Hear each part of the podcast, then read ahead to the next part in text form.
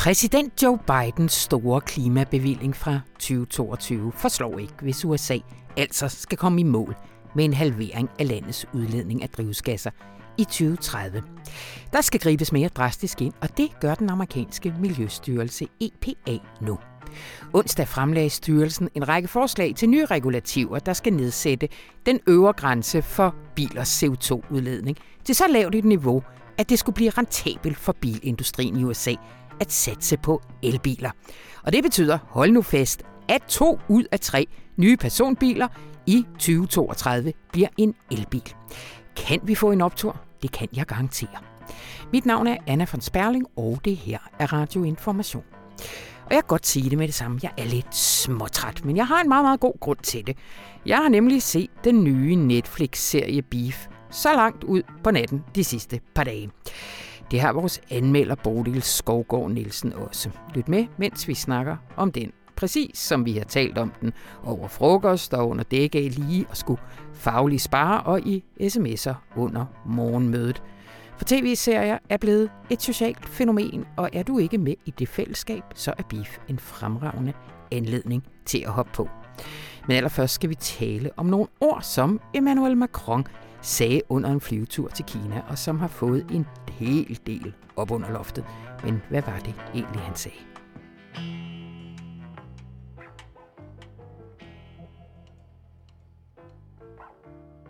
Man kan nærmest stille sit vækkeur efter reaktionstiden, når den franske præsident hypper sin kæphest og mere europæisk suverænitet og dermed udfordrer det tætte transatlantiske bånd. Hej Thor Keller. Goddag, bonjour. I, uh, bonjour, igennem fra uh, Paris. Uh, vækkeuret ringede den uge. Ja, det har ringet hele ugen. Ja, uh, bimle bamle. De fleste synes nok, det er lidt for tidligt på dagen. men, øh, men, men ja, det, det, det har været sådan en, en, en klassisk uge, kan man sige, i, i fransk udenrigspolitik, hvor man har sagt noget kontroversielt, og så får man smæk øh, fra alle sider. Ja.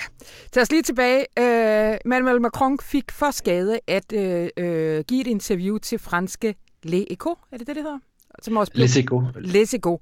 Også blev bragt i Politico i bider. Hvad var det, han sagde?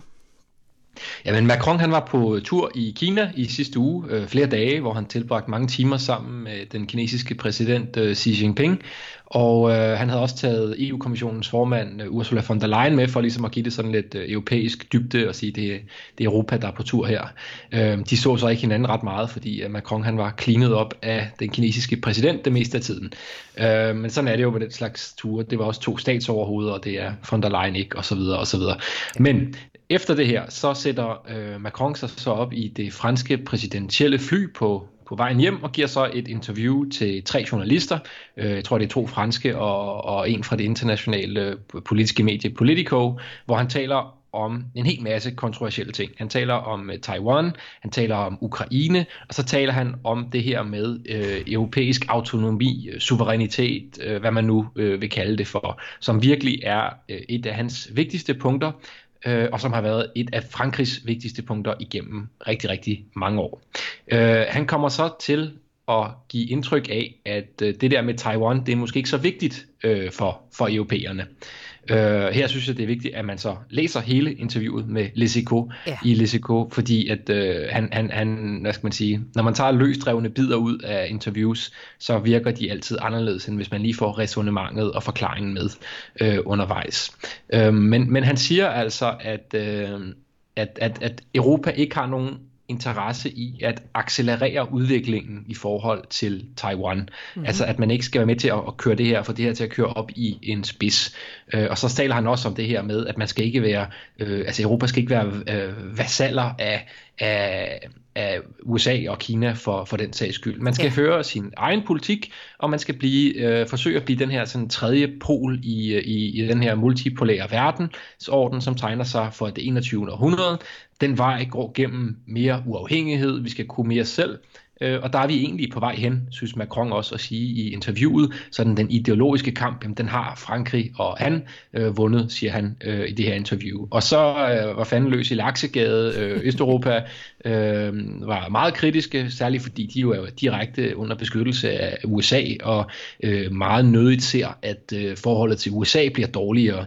Øh, og USA, jamen, der var der også kritiske stemmer, godt nok ikke fra det hvide hus, de forsvarede faktisk Macron. Øh, men... Øh, men nogle af de her sådan lidt mere Jamen, fordi du, du siger du lige, man skal huske at læse hele interviewet, og man skal huske at forstå, hvor Frankrig øh, ligesom står, og også historisk har stået og alt det her. Men dem, der øh, øh, læste ham øh, som øh, fanden læser af Bibelen, hvad var det, de hørte ham sige? De hørte ham sige, jamen vi, Europa, vi er ligeglade med, med Taiwan, det er langt væk, øh, og vi skal føre have noget business med, med Kina, og, og vi skal sælge nogle øh, franske fly. Ja. Øh, det var sådan deres læsning af, af Macron. Altså, at han er parat til at sælge sådan øh, værdipolitiske interesser i forhold til det her, altså det her med, at vi støtter andre demokratier, som, som Taiwan jo er, og som Kina bestemt ikke er. Øh, og, og vi jo for eksempel også har Ukraine lige tæt på os, hvor amerikanerne har støttet os. Vice versa, jamen så bør europæerne jo selvfølgelig også støtte øh, det amerikanske opgør med Kina i det sydkinesiske hav. Ja. Øhm, og, og derfor så læser de jo Macron som sådan en, øh, en franskmand, der allerede har taget retræten, inden at, at kampen er gået i gang. Ja. Og ikke mindst i de tyske medier var der voldsomme reaktioner. Ja, og det er jo lidt sjovt, fordi øh, tyskerne øh, har jo selv øh, haft en større erhvervsdelegation derude i efteråret, øh, og lige nu der er øh, Annalena Baerbock, den tyske udenrigsminister, så en, en, en, en tur i Kina. Øh, tyskerne investerer øh, også hæftigt i øh, Kina, i øh, erhvervslivet derovre. For eksempel så har en øh, kemikaliefabrikant lige investeret 10 milliarder euro frem mod 2030 i en kæmpe fabrik derovre. Øh, men, øh, men, men, men det er det her med, som Macron han altid insisterer på, altså tale lige ud af posen og sige, hvad han mener.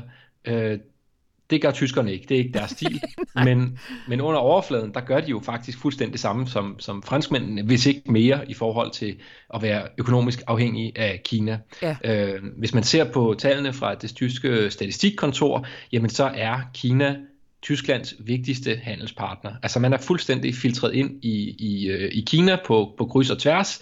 Øh, den tyske bilsektor er totalt afhængig af salg derovre også. Øhm, og, øh, og derfor så kan det virke sådan lidt, øh, hvad skal man sige, sjovt, at, at kritikken kommer fra øh, Berlin. Man skal nok også lægge mærke til, at, at den bliver hævet op, øh, altså det er de mest kritiske stemmer, der bliver hævet frem, mens de sådan lidt mere øh, bum bum, det går nok-agtige stemmer måske ikke får så meget øh, medietid. Men, øh, men, men der var i hvert fald massiv øh, angreb øh, på, vokale angreb på, på den franske præsident fra rigtig mange sider. Ja. Øhm, så kom der så en melding om øh, senere på ugen her, at øh, Macron han står faktisk ved alt det, han har sagt, så øh, der er ikke noget med at trække i land. Nej. Altså, øh, en del har selvfølgelig været bekymret også for, hvordan, hvordan hører Washington øh, den her, de her meldinger. Øh, og det er jo selvfølgelig øh, jo ikke mindst i forhold til deres engage, fortsatte engagement i, i Ukraine. Men du sagde lige indledningsvis, at, øh, at, at der har reaktionerne ikke været så, øh, så, så skarpe. Ikke fra øh, det hvide hus. Øh, de, tæ- de tænker jo nok deres, kan man ja. sige. Øh, og, og de har jo aldrig været sådan specielt vilde med den der sådan idé om, at Frankrig fører sådan sin egen sådan fuldstændig selvstændige øh, udenrigspolitik, eller at, at EU skulle begynde at fjerne sig fra, øh, fra Washingtons linje. Øh, og det er jo også det, som det handler om det her. Det er, hvor tæt skal vi europæere ligge på den amerikanske linje i udenrigspolitikken? Skal ja. vi ligge fuldstændig klinet op af hinanden, altså være pot og pande, eller har vi nogle gange nogle andre interesser i verden, end dem, som amerikanerne har? Det er det, den store diskussion, det her i virkeligheden er. Ja, Øh, og som jo øh, fik en ordentlig øh, øh, skud efter, at vi øh, så, hvad der skete, da, da, da Trump blev præsident, og øh, vel også, øh, hvad skal man sige, er blevet revitaliseret her, her nu, hvor at, øh, der jo sker ting og sager øh, i New York omkring øh, Trump og støtten til ham og sådan noget. Det er vel også den sårbarhed, som Macron taler ind i? Ja, og det er jo, altså, det er en, en gammel fransk fortælling det her. Lige siden de Gaulle har øh, Frankrig advokeret for, at Europa skulle øh, skabe sin egen identitet, når det kommer til udenrigspolitik. Man skulle ikke følge amerikanerne blindt. Øh, man så det med, øh, med Irak-krigen, hvor franskmændene ikke gik med, og amerikanerne så begyndte at kalde øh, french fries, altså pomfritter, for freedom fries i stedet for. Ja. Øh, og, øh, og, øh, og, og det er en gammel øh, fransk kæphest, som bliver hyppet her. Det er ikke kun Macron, der siger det her, det har alle franske præsidenter gennem tiden sagt. Ja. Så det er ikke noget nyt nyt, og hvis man bliver overrasket over det her, så har man ikke fulgt med øh, i europæisk politik de sidste øh, 100 år. Øhm, men Trump var jo lige præcis nærmest i forhold til den agenda for Macron en god nyhed, da han kom til, og da han var der. Ja. Fordi at han jo gav europæerne syn for sagen. Hvad sker der, hvis amerikanerne desengagerer? Hvis de ikke længere er interesseret i at øh, kæmpe de kampe i Europa og beskytte os mod øh, de ydre fjender, der er, jamen så er der jo lige pludselig en grund til at få mere europæisk autonomi, altså mere strategisk autonomi, hvor vi er i stand til at handle selv. Ja. Så kommer øh, Biden så tilbage og øh, er den gode gamle øh, sådan øh, hvad skal vi kalde det, lysbilledfarvede udgave af Amerika med blue jeans og Bruce Springsteen, og vi, vi er tilbage i det gode gamle igen, og så er det selvfølgelig sværere for franskmændene at få ørenlyd for det her argument, fordi jamen, amerikanerne siger, we're back. Øhm, og, og, og det har gjort det svært for Macron sådan at for, sælge den store fortælling om, uh, se, amerikanerne er lige ved at, at forlade os øh, og også ved at smutte. Øhm, så har vi så set nogle udviklinger de sidste par år, der også har ført til, at der er kommet yderligere skub bag det franske ønske om mere autonomi. Øh, særligt den her øh, Inflation Reduction Act i USA, som er en statsstøttepakke, som særligt hjælper den grønne industri, og som har til formål at trække virksomheder og investeringer til fra udlandet ved øh, at give skattelettelser til, til de her virksomheder og gøre det meget attraktivt for dem. Øhm, der blev franskmændene rigtig vrede, fordi de syntes, det var et angreb på Europas øh, økonomiske model, og ja. derfor så besluttede de sig for, at vi skulle lave noget af det samme i Europa, og det har man så også fået gennemført på, på rekord kort tid, tre måneder, hvor man nu åbnet for nye muligheder for, øh, for statsstøtte i Europa. Øh, man har også tidligere set, at der er blevet indført flere handelsdefensive instrumenter i Europa, også en fransk kæphest, og man har også begyndt nu at arbejde tættere sammen i øh, sådan forsvarsøje med, man vil købe ammunition sammen osv. Så, øh, så derfor tror jeg, at øh, Macron egentlig er sådan relativt tilfreds med, hvordan udviklingen er øh, i Europa. Man er på vej mod det her, som, som franskmændene gerne vil, øh, og som de mener er dybt nødvendigt, når man ser på alle de ting, der foregår rundt om os. Ja. Øh, og derfor så kommer hans øh, frygt så i det her interview, som er, hvad nu hvis Taiwan-krisen går op i en spids, ja. og øh, det ødelægger alt det forarbejde, Europa har gjort for at forsøge at blive den her tredje pol i, i verden. Altså hvis vi lige pludselig står i en situation, hvor vi bliver tvunget til at sende øh, Charles de Gaulle-skibet øh, til, øh, til øh, det sydkinesiske øhav, og mm. jeg ved ikke, om vi skal have Olfert Fischer eller Sælen på, øh, på øh, ud og flyde, men, men, men det ønsker man fra fransk side ikke sker. Altså man ønsker ikke at accelerere hen mod et punkt, hvor der kommer en konfrontation mellem de store magter, hvor vi utilsigtet bliver en del af det. Man ønsker at købe tid, sådan så at vi får mulighed for at ruste sig, nu siger jeg det i overført betydning, ja. øh, men, men også i reel betydning, altså oprustning til den her nye verdensorden, hvor vi europæere skal kunne spille en, en rolle i det. Ja. Øh, så det er den frygt, han udtrykker, det er, at vi bliver væltet med af historiske begivenheder, som vi ikke selv mestrer, hvis vi ikke øh, forsøger at sænke tempoet en lille smule i verdens vilde udvikling lige nu. Åh, oh, kæmpe spørgsmål, og øh, vi vender tilbage til dem løbende, det er jeg fuldstændig sikker på, Thor, men det var, hvad vi øh, nåede lige nu. Vi snakkes. Det gør vi. Tusind tak.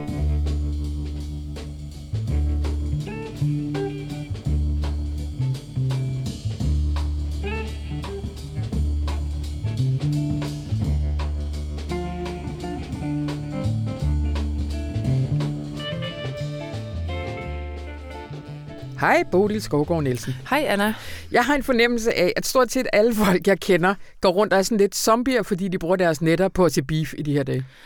Ja, der er jo... Øh, streamingtjenesterne har jo også sådan et, øh, i sådan et gridlock for tiden, hvor vi, er, vi bliver nødt til at blive ved med at have HBO-abonnementer for, når The White Lotus er slut, så skal man se Succession, og så skal Præcis. man se det næste. Og det nyeste, man kan se, er altså Beef på Netflix, ja. som man til gengæld kan binge og se alle sammen. 10, alle... 10 uh, afsnit. Lige præcis. Øh, og allerede blevet udnævnt til den bedste dramaserie på Netflix nogensinde. Ja, og det er sjovt ikke, fordi den var i virkeligheden først præsenteret som en komedieserie. Ja. Og nu er det sådan noget med, at de har ændret deres indstillinger til Emmy-nominationer, nomineringer, den der ja. store tv-pris i USA, til at gå fra, fra komediekategorien til faktisk at indstille skuespillerne i dramakategorien. No. Og det siger lidt om, hvor mærkelig en, en serie det ja. også er. Ja. Øhm, Start lige, hvad handler den om? Forestil dig to mennesker, der kører i bil mm. i mhm. nogle store biler. En af dem har en rød, gammeldags, sådan lidt ramponeret truck, hvor ting øh, ryger ud af. Den anden er en, øh, en kvinde, der har en øh, hvid og altid nyvasket SUV og sådan en stor bil.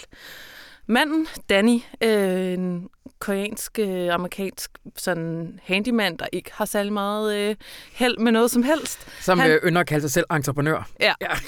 Øh. Men øh, ret ikke nogen god handyman heller, Nej, kan man han se på. skal sætte ja. skiltet lige op, og det, han kunne måske godt bruge et vatterpas. Ja. øhm, han øh, har lige været inde i en øh, sådan en Bauhaus-agtig forretning, sådan noget Silvan et eller andet, og forsøgt at øh, returnere et par sådan nogle øh, Weber bordgrill-agtige mm. ting, som han har. Som han, og nu griner jeg, men det er ikke sjovt, men det er også sjovt. Han har forsøgt at begå selvmord ved at tænde et par grill øh, i, i sin, øh, sit lille værelse. Kolilde forgifte sig Kolilde forgifte sig selv. Ja. Sådan lidt halvhjertet. Øh, halvhjertet selvmordsforsøg. Øh, ja, fordi han har også købt en Kolilde-alarm. ja, så han er sådan, når nu skal der, så hoster han en enkelt gang, og så er han sådan, ej, ej, ikke alligevel. Ja. Så forsøger han at returnere de der øh, grillting, han kunne ikke finde bongen, så nu er han lidt sur på vej hjem. Øh, da han skal bakke ud af parkeringspladsen, så hende her øh, kvinden i SUV'en, og han ved endnu ikke, at det er en kvinde. Hun øh, dytter af ham, fordi han ikke lige får øh, tjekket spejl, skulder, blink. Ja. Øh, hvad hedder det? Og øh, hun rækker simpelthen en øh, stor fed fuckfinger ud til ham, og så begynder det vilde race. Så er der ellers direkte adgang til alle affekterne, og de to øh, gennem villaveje og det ene og det andet har det vildeste road gennem rage. Bid. Ja. Gennem bid. Ja. Og lad mig sige det sådan, hvis man bor i København eller en anden stor by i Danmark, så, så er der ikke sådan meget langt fra den scene til cykelstien kl. 8.10 om morgenen. Nej. Muligvis heller ikke langt fra, hvordan jeg selv har opført mig i et kryds omkring Østerport station. Mm. Mm. De to, de har en beef fra her ja. af. Og, øh, og der sker alt muligt, og det optrapper selvfølgelig, og man har, altså, der er øh, vrede og nid og nag mellem de to. Ja. Og det går så utrolig mange sæsoner, eller hedder, utrolig mange afsnit med som sådan en subtekst. Ja. Øh, men det er jo så også nogle miljøskildringer. Ja. ja. Fordi Danny her, som er spillet af Steven Yeun, øh, som øh, fandt ud af at også har været med i The Walking Dead. Øh, det har han nemlig. Som, øh, som jo var sådan før før igen en serie, vi alle sammen så for nylig, The Last of Us, mm. så var den den store zombie-serie. Nå, men han, øh, han spiller sådan en, altså sådan noget, øh, sådan lidt arbejderklasse, lav middelklasse, koreansk fyr, hvis forældre... Han, han har altså sådan lavet meget rav i den. Han er ikke så heldig. Nej. Og han er heller ikke så god til noget som helst. Øh, og prøver sådan klare sig lidt igennem. Og det er selvfølgelig også et øh, noget af et clash-clash, han så møder i ja. Amy, som er Om der, der er den forfærdelige situation, at ja. de har haft et motel, som ja. han har lavet noget lort, og derfor har forældrene mistet motellet, ja. og nu er de tilbage i Korea. Ja. Så der er vi vender lidt tilbage til, at det er jo Asian Americans det ja. her, men der er en, en også en sådan baggrundshistorie Præcis. omkring sådan en migrantbarns øh, forpligtelse over sine forældre. Ikke? Og det får sin helt sådan styrede modspejling i Amy, den her øh, til synligheden privilegeret kvinde, som sådan en rigtig LA-type, der har sådan en, hun har sådan en irriterende hat. Det er en øh, sådan en, øh, den er sådan en hæklet bøllehat ja. i sådan noget cremefarvet, sådan noget cashmere, et eller andet. Ja. Den er så irriterende at kigge ja, på. Det øhm, og det er, sådan, det er den dummeste hat ja. nogensinde. Nå, hun har selvfølgelig sådan en, det hedder Koyo House, sådan en plantebutik, et eller andet, hvor de sukulent, dyre ja. sukulenter. Ja og sådan, hun har en business med det der. Man kan ja. lige forestille sig nogle smoothie-typer køb. Ja. Alt det der. Hun, hendes forældre har i virkeligheden også en migrationshistorie. Hun er også fra Korea, og der er sådan nogle, hun siger senere sådan nogle ret vilde ting med, at hendes mor aldrig havde hørt øh, fugle synge, fordi de var øh, udryddet sådan noget, øh, under øh, krigen, før de ja. flygtede til, eller flyttede til USA. Nå, men øh, i hendes ægteskab, hun er businesskvinde og prøver at sælge sin virksomhed, så hun kan stoppe med at arbejde hele tiden. Ja. Fordi sådan her lyder hendes stemme hele tiden. Mm. Hun er gift med øh, også en rigtig irriterende karakter. En øh, japansk-amerikansk fyr, som er stay-at-home dad, og kunstner. Han laver simpelthen de grimmeste vaser, som ligner sådan nogle forstørrede hundelorte med glimmer på. Ja, en lort med herpes er der en ja. indbrudstyv, der kalder ja. Og det har han ret i, ja. den indbrudstyv. øhm, og som hans forældre var sådan nogle des- japanske designer, der lavede sådan nogle dyre stole, og, mm. og øh, det går rigtig... Øh, han er ligesom vant til at øh, have i øh, hoved og røv. Men også totalt neurotisk og anspændt, ikke mindst fordi han lever, skal leve op til den der øh, kendte kunstnerfar, ikke? Fuldstændig, ja. fuldstændig. Og øh, alle sine idealer om beige, øh, hvad hedder sådan noget, forældre, øh, pasning ja. og øh, legetøj og stimulering af deres ja. barn og det ene og det andet. Ja. Hvad var det, hvad Jamen, vi var, vi var ved, og hun har, hun har spillet uh, Amy af ja. Ali Wong. Ja, som, som er, er en, en ret sjov stand-up-komiker. Ja, og som har sådan en, hun er sådan ret, øh, hun har sådan et nedstiger en blik, også når hun er stand Hun har sådan ret øh, staccato-sjov. Ja, det er rigtigt. Øh, og sådan ret sådan, nu skal jeg fortælle dig, hvordan tingene hænger sammen. Sådan hele tiden lidt på nippet til, til at vanvittigt lyser ud af øjnene. Og det spiller hun også rigtig meget på i den her serie. Men så har hun, så er hun bare så sindssygt godt instrueret, eller jeg ved ikke, hvad det er, fordi der bliver ved med at være sådan nogle trækninger i hendes øjne, mm. hvor man er sådan, der er noget mere i det her vanvid, der ikke bare er sjovt. Og det er jo det, der er med serien, når den ligesom så ruller ud af, og nogen, hvis roach rage, så får alting til at sprække. Altså, det går virkelig galt, sådan, hvad, det, hvad der ikke sker af løgne og af optrapning af den her konflikt. Så er der hele tiden noget meget større på spil, som handler om, jeg er ikke engang færdig med at finde, sådan, finde ud af, hvad det handler om, om sådan, om ensomhed, om hvad vi, hvad vi egentlig vil med vores liv, mm. og hvem hvor, kan, man, kan man blot sig for nogen, hvad er meningen med det hele? På et tidspunkt mm. er der en, der siger, øh, de har sådan en mærkelig samtale om, hvad meningen med det hele er. Og så er der en, der siger sådan noget, vi er bare slanger, der bider os selv i halen mm. hele tiden. Øh, i, en, I al evighed. Mm. Og det er jo også det, der sådan er spørgsmålet, sådan, hvad i alverden, hvad, hvad render vi rundt og laver? Ja. Der er også en utrolig rørende scene. Den er sjov, fordi den jo er en komedie, og den er sådan en der ud af øh, forviklinger og sådan noget. Ja. Ikke? Men, men så er der sådan nogle, sådan nogle, hvor den ligesom tager ind et helt andet sted hen. Øh, vores øh, alt muligt mands entreprenør, han opsøger en kirke på et tidspunkt, ja. hvor han så kommer ind, og der står en, ja. et par og synger en sang om Jesus, og så begynder han bare at græde. Ja. Og jeg begyndte at græde, ja. og jeg tror, at altså, den virkelig sådan, tager ind nogle steder hen, som, øh, hvor man er meget uforberedt, fordi man ligesom er inde i det der øh, format. Fuldstændig, og så senere så bliver han selv sådan... Øh bandleder i den der kirke, ja. som han så investerer. Han prøver også at få dem lidt for nogle penge, efter at have haft det der sådan emotional breakthrough. Og så spiller han, det er også mærkeligt, man ved ikke, hvor man har sin. Så spiller de sådan en uh, rock-cover-version af Amazing Grace. som, som igen er sådan lidt sært rørende, og man er sådan, hvor, hvad, hvem, hov. Ja. Ja. øhm, der er generelt sådan et soundtrack på, som er sådan, er sådan helt, helt sådan... Øh, jeg havde glemt, jeg havde den knap inde i mig, sådan noget 2008-agtige hits. Ja. Sådan noget, der var sådan et band, der hed Keen også, som der havde så sådan et hit, der hed Everybody's, Everything's Changing, eller sådan noget et eller andet. Men dem er der også pludselig et nummer af, og sådan noget, sådan et, øh, sådan et one-hit wonder, der hed Hoobastank, med sådan The Reason. Hvis man googler dem, så kan man, kender man de der sange, okay. som er så dårlige. Men også sådan, altså, der er sådan noget kajtet ømt hele tiden ja. over lyd og billede og musik, ja. som, som hele tiden rammer sådan så akkurat skævt, at det er meget, meget rørende. Ja. Ja. Derudover, nu har jeg set den færdig i, ja. i går aftes. Ja. Ikke? Jeg vil bare sige netop, at man har lyst til at se den forfra, fordi øhm, læg mærke til kraverne, vil jeg bare sige. Læg mærke til kraverne. Og det er ikke en spoiler. Det er ikke en spoiler. Godt. For det diskuterer vi jo meget de ja, her dage. Det er efter at øh, det kom, øh, hvem var det? LA, hvem var det? LA Times, jamen det var jeg selv offer for. Okay. Øh, jeg ser jo netop Succession, ja. en, endnu en stressende tv-serie, som oh, gør, man HBO. ikke kan kigge, ja. Øh, ja, på HBO, som gør, man ikke øh, kan kigge væk. Og øh, der skete noget vildt i afsnit 3. Ja. Øh, LA Times havde spoilet noget i en overskrift fra deres resume, som kom ud tre minutter efter afsnittet overhovedet havde haft premiere. Ja. Så brokkede folk på Twitter blandt andet sig over, at de havde spoilet. LA Times havde spoilet der. Ja. Men det brokkede folk så over med et screenshot er det spoilet?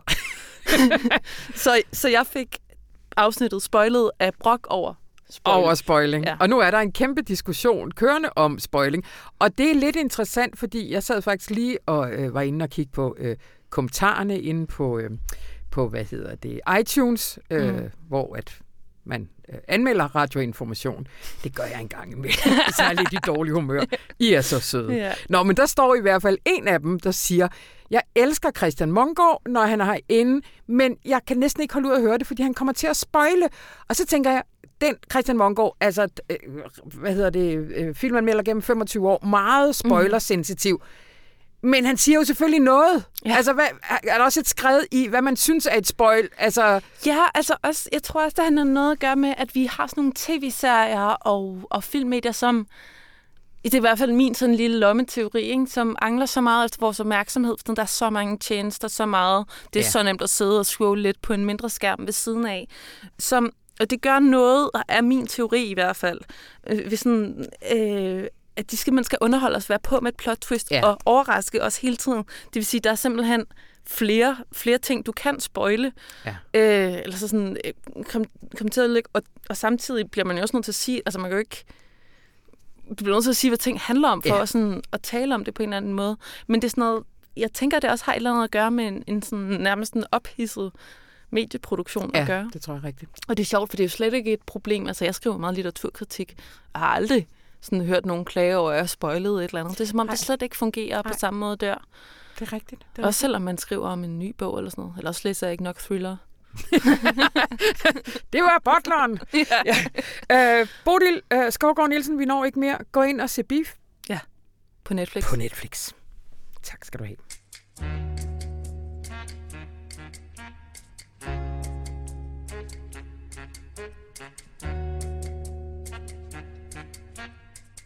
Hej Rune. Hej Anna.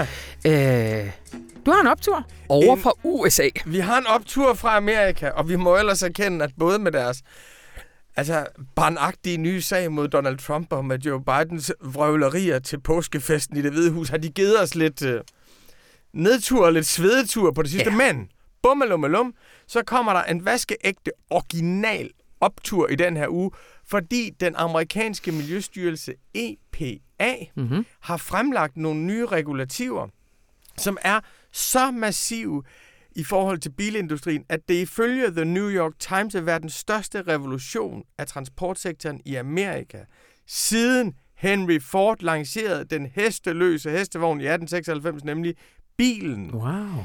de fremlægger nogle regler, som gør, at to tredjedele af alle solgte biler i USA i 2032 vil være elbiler.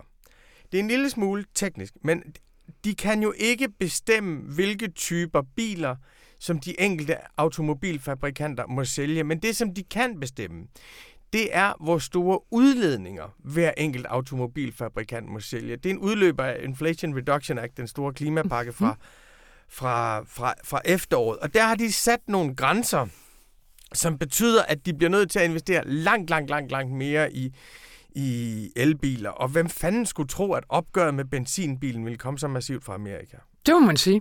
Men altså det, du siger, det er, altså, det er noget rent administrativt, det laver. Det er ikke en lovændring. Det er ikke, øh, altså... Nej, og det er både, altså, EPA, uh, Environmental Protection Agency, Ja.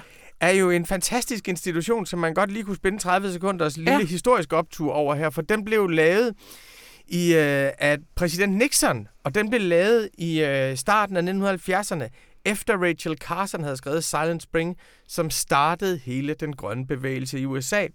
Og så det vil sige, EPA er for den gang, hvor USA var langt grønnere end nogen af os andre, var langt fremme. Og det er en styrelse, som er under regeringen, og det betyder, at den kan agere uden lovgivning, og uden det skal forbi kongressen, og uden det kan bremses af, af republikanere. Og den har, man, har demokraterne brugt til at lave meget, meget vidtgående Hmm. ting. Og det er ligesom Elizabeth Warren-modellen. Lad os bruge regeringskontorerne, lad os ikke bruge kongressen til at lave meget, meget vidtgående ting. Så det ruller igennem. EPA, det var dem, som Trump nærmest forsøgte at, at nedlægge. Og det er klart, styrken ved det er, at du har en enorm handlekraft. Svagheden ved det er, at det kan rulles tilbage af en eventuelt efterfølgende republikansk præsident. Ja. Grunden til, at jeg ikke tror, at det her kommer til at ske, det er fordi, at den amerikanske grønne omstilling er jo en vækststrategi. Det vil sige, at de kaster helvedes mange skattemilliarder dollars efter dem, der gider investere i grønne biler. Og den amerikanske bilindustri har allerede investeret massivt i den her omstilling, og det vil sige, de her regler, de vil møde en masse modstand, særligt republikansk dominerede delstater, hvor man vil trække dem i retten. Mm-hmm. Det er den måde, man udfordrer det på. De vil møde modstand der, men bilindustrien er ikke specielt afvisende over for dem, fordi de får, også nogle, de får også nogle benefits den vej. Så det er den amerikanske omstilling det er, at øh, vi skal bare køre lige så meget bil, som vi altid har gjort. Vi kan ikke gøre op med vores energiforbrug, men vi kan gøre det grønt, og vi kan gøre det mm. bæredygtigt. Og hvis det ligesom er rammen, så er det her noget af det største, du overhovedet kan udrette. Optur? Kæmpe, kæmpe optur. Og skal vi ikke lige tage den hjem til Europa? Der var også nogle udmeldinger omkring øh, øh, udfase øh, benzin og jo. diesel i 35. Og det er jo det, det, der simpelthen er så jammerligt. Det ja. er, hvis man så ser på Europa, og vi er så gode, og vi har vores egne direktiver og alt muligt, så har den tyske regering jo massivt modarbejdet udfasningen af benzin- og dieselbilerne. Mm. Så vi nu er fremme ved 2035, før vi begynder at kunne se på det på, på europæisk niveau. Så i Europa har vi det her med en stor automobilfabrikant, der laver veto mod det, som, som de andre vil. Og igen med den her, og det synes jeg simpelthen, vi bliver nødt til at lige fremhæve en gang for alle, at det lort gider vi ikke høre på mere. Med den her begrundelse, at det går ud over arbejderklassen, hvis man gennemfører alt for grønne reguleringer. Men det behøver det jo ikke mm. gøre. Lad os mm. lige holde fast i, at 40 procent af jordens udledninger, de kommer fra de 10 procent rigeste, og det er dem, der skal rammes med skatter og afgifter. Det behøver ikke gå ud over arbejderklassen. Men det er det der perverse røde argument, som tyskerne bruger til at bremse det i Europa. Røvtur. Røvtur Europa, men ja. optur Amerika. Optur Amerika, det var der, vi skulle ind. Men lige før jeg slipper der, Rune, øh, apropos øh, det trælse røde argument, vi har jo, vi er jo øh, overstået med, hvor venstrefløjen skal hen. Nu har vi kastet os over, hvor de borgerlige skal hen. En ny øh, øh, øh, hvad hedder sådan noget, samtalerække i kantinen og øh, her i... Det er jo det, er jo, øh, det som vi kalder informationsforsamlingshus. Det er det, vi gør. Uh, vi finder altid på gamle navne til nye ting. Radioinformation og informationsforsamlingshus. Mm. Og nu skal vi høre, hvad de borgerlige egentlig vil stille op med det bras, som de endte med. Ja. Fordi, hvordan er det egentlig at være liberal alliance, når, når man sidder over for en, øh, over for en midterregering, og når ja. Venstre, som skulle være deres vehikel til magten, pludselig er blevet bedste venner med Mette Frederiksen og Troels Lund Poulsen, og Stefanie Lose nu rejser rundt i landet og øh, spiser kage og drikker kaffe medlemmer for at fortælle, at det er en pisse fedt at være nede på et etcifret tal i meningsmål. Det er simpelthen super, super fedt, fordi man får lov til at understøtte Mette Frederiksens regering. Hvad gør ja. Liberal Alliance i den situation? Ja. Og dem starter vi med på tirsdag, og det er ingen ringere end ungdomsikonet, den politiske superstjerne, ja. Alex Vandopslag! Og en slags ven af huset. ja.